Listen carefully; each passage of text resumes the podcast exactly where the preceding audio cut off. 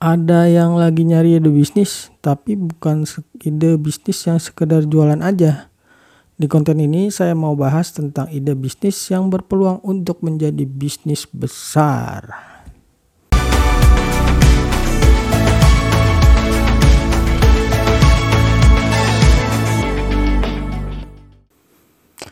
Ide bisnis dapat ditemukan di mana pun, dari majalah, televisi, marketplace, atau ketika kamu traveling.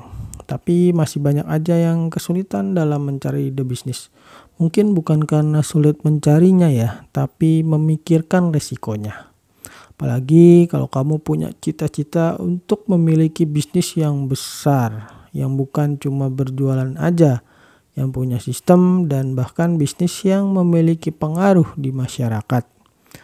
Ide bisnis untuk membangun bisnis yang besar memang cenderung lebih sulit untuk ditemukan, tetapi bukan berarti tidak ada.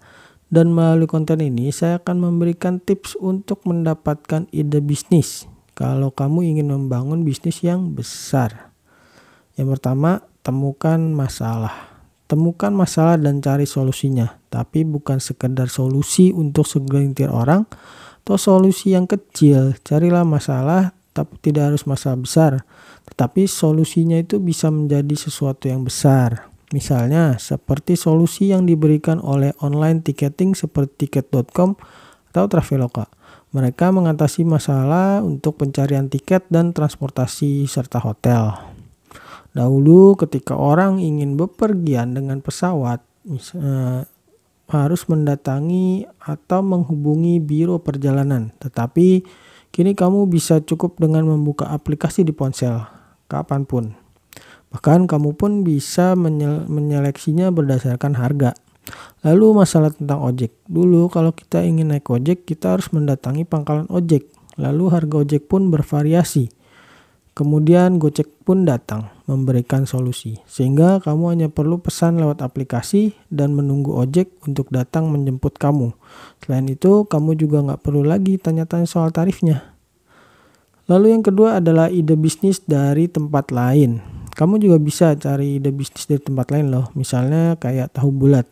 Awalnya berkembang di Cianjur dan Sukabumi, lalu muncul di tempat lain. Atau ketika salted egg populer di Singapura, itu di Indonesia mulai banyak restoran yang mulai memanfaatkan inovasi ini pada menu masakannya.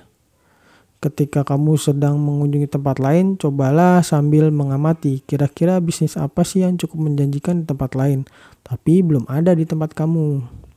Yang ketiga adalah mengadaptasi bisnis lain. Lihatlah bisnis lain yang memang berhasil dan sudah besar. Layanan dan produk apa aja yang bisa kamu adaptasikan lihat juga kebutuhan pasar dan potensi pasarnya. Misalnya seperti yang dilakukan oleh lagi-lagi Gojek, mereka bukan hanya masuk ke dalam dunia transportasi orang atau transportasi manusia, tetapi juga masuk ke dalam industri pengantaran makanan dan barang. Yang keempat, perhatikan tren makro, lalu buat layanan pendukungnya. Kalau kamu memperhatikan marketplace seperti Tokopedia, Shopee, Lazada, dan sebagainya, maka kamu tentu tahu layanan yang menjadi pendukungnya seperti cara pembayaran yang bukan cuma mengandalkan transfer bank atau kartu kredit aja. Kamu juga bisa bayar pakai dompet digital seperti GoPay, Dana, Link Aja, atau OVO. Lalu layanan pendukung lainnya seperti distribusi. Ketika kamu pesan barang dari marketplace-marketplace tersebut, kamu bisa pilih tuh berbagai jasa pengiriman. Yang kelima adalah temukan sesuatu yang baru. Perusahaan besar seperti Apple itu terkenal dan inovasinya. Mereka telah sukses dengan iPod dan iPad-nya. Lalu Telkom yang dulu masuk pasar internet dengan internet fiber IndiHome-nya. Kemudian Google dengan Google Ads-nya. Kemudian contoh lain adalah TikTok yang mengawinkan marketplace dengan media sosial.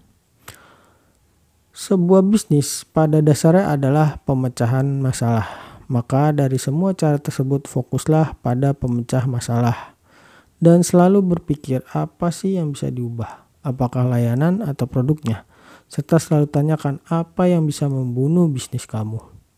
Oke, sampai di sini pembahasan tentang mencari ide bisnis. Sampai jumpa di konten berikutnya. Dah.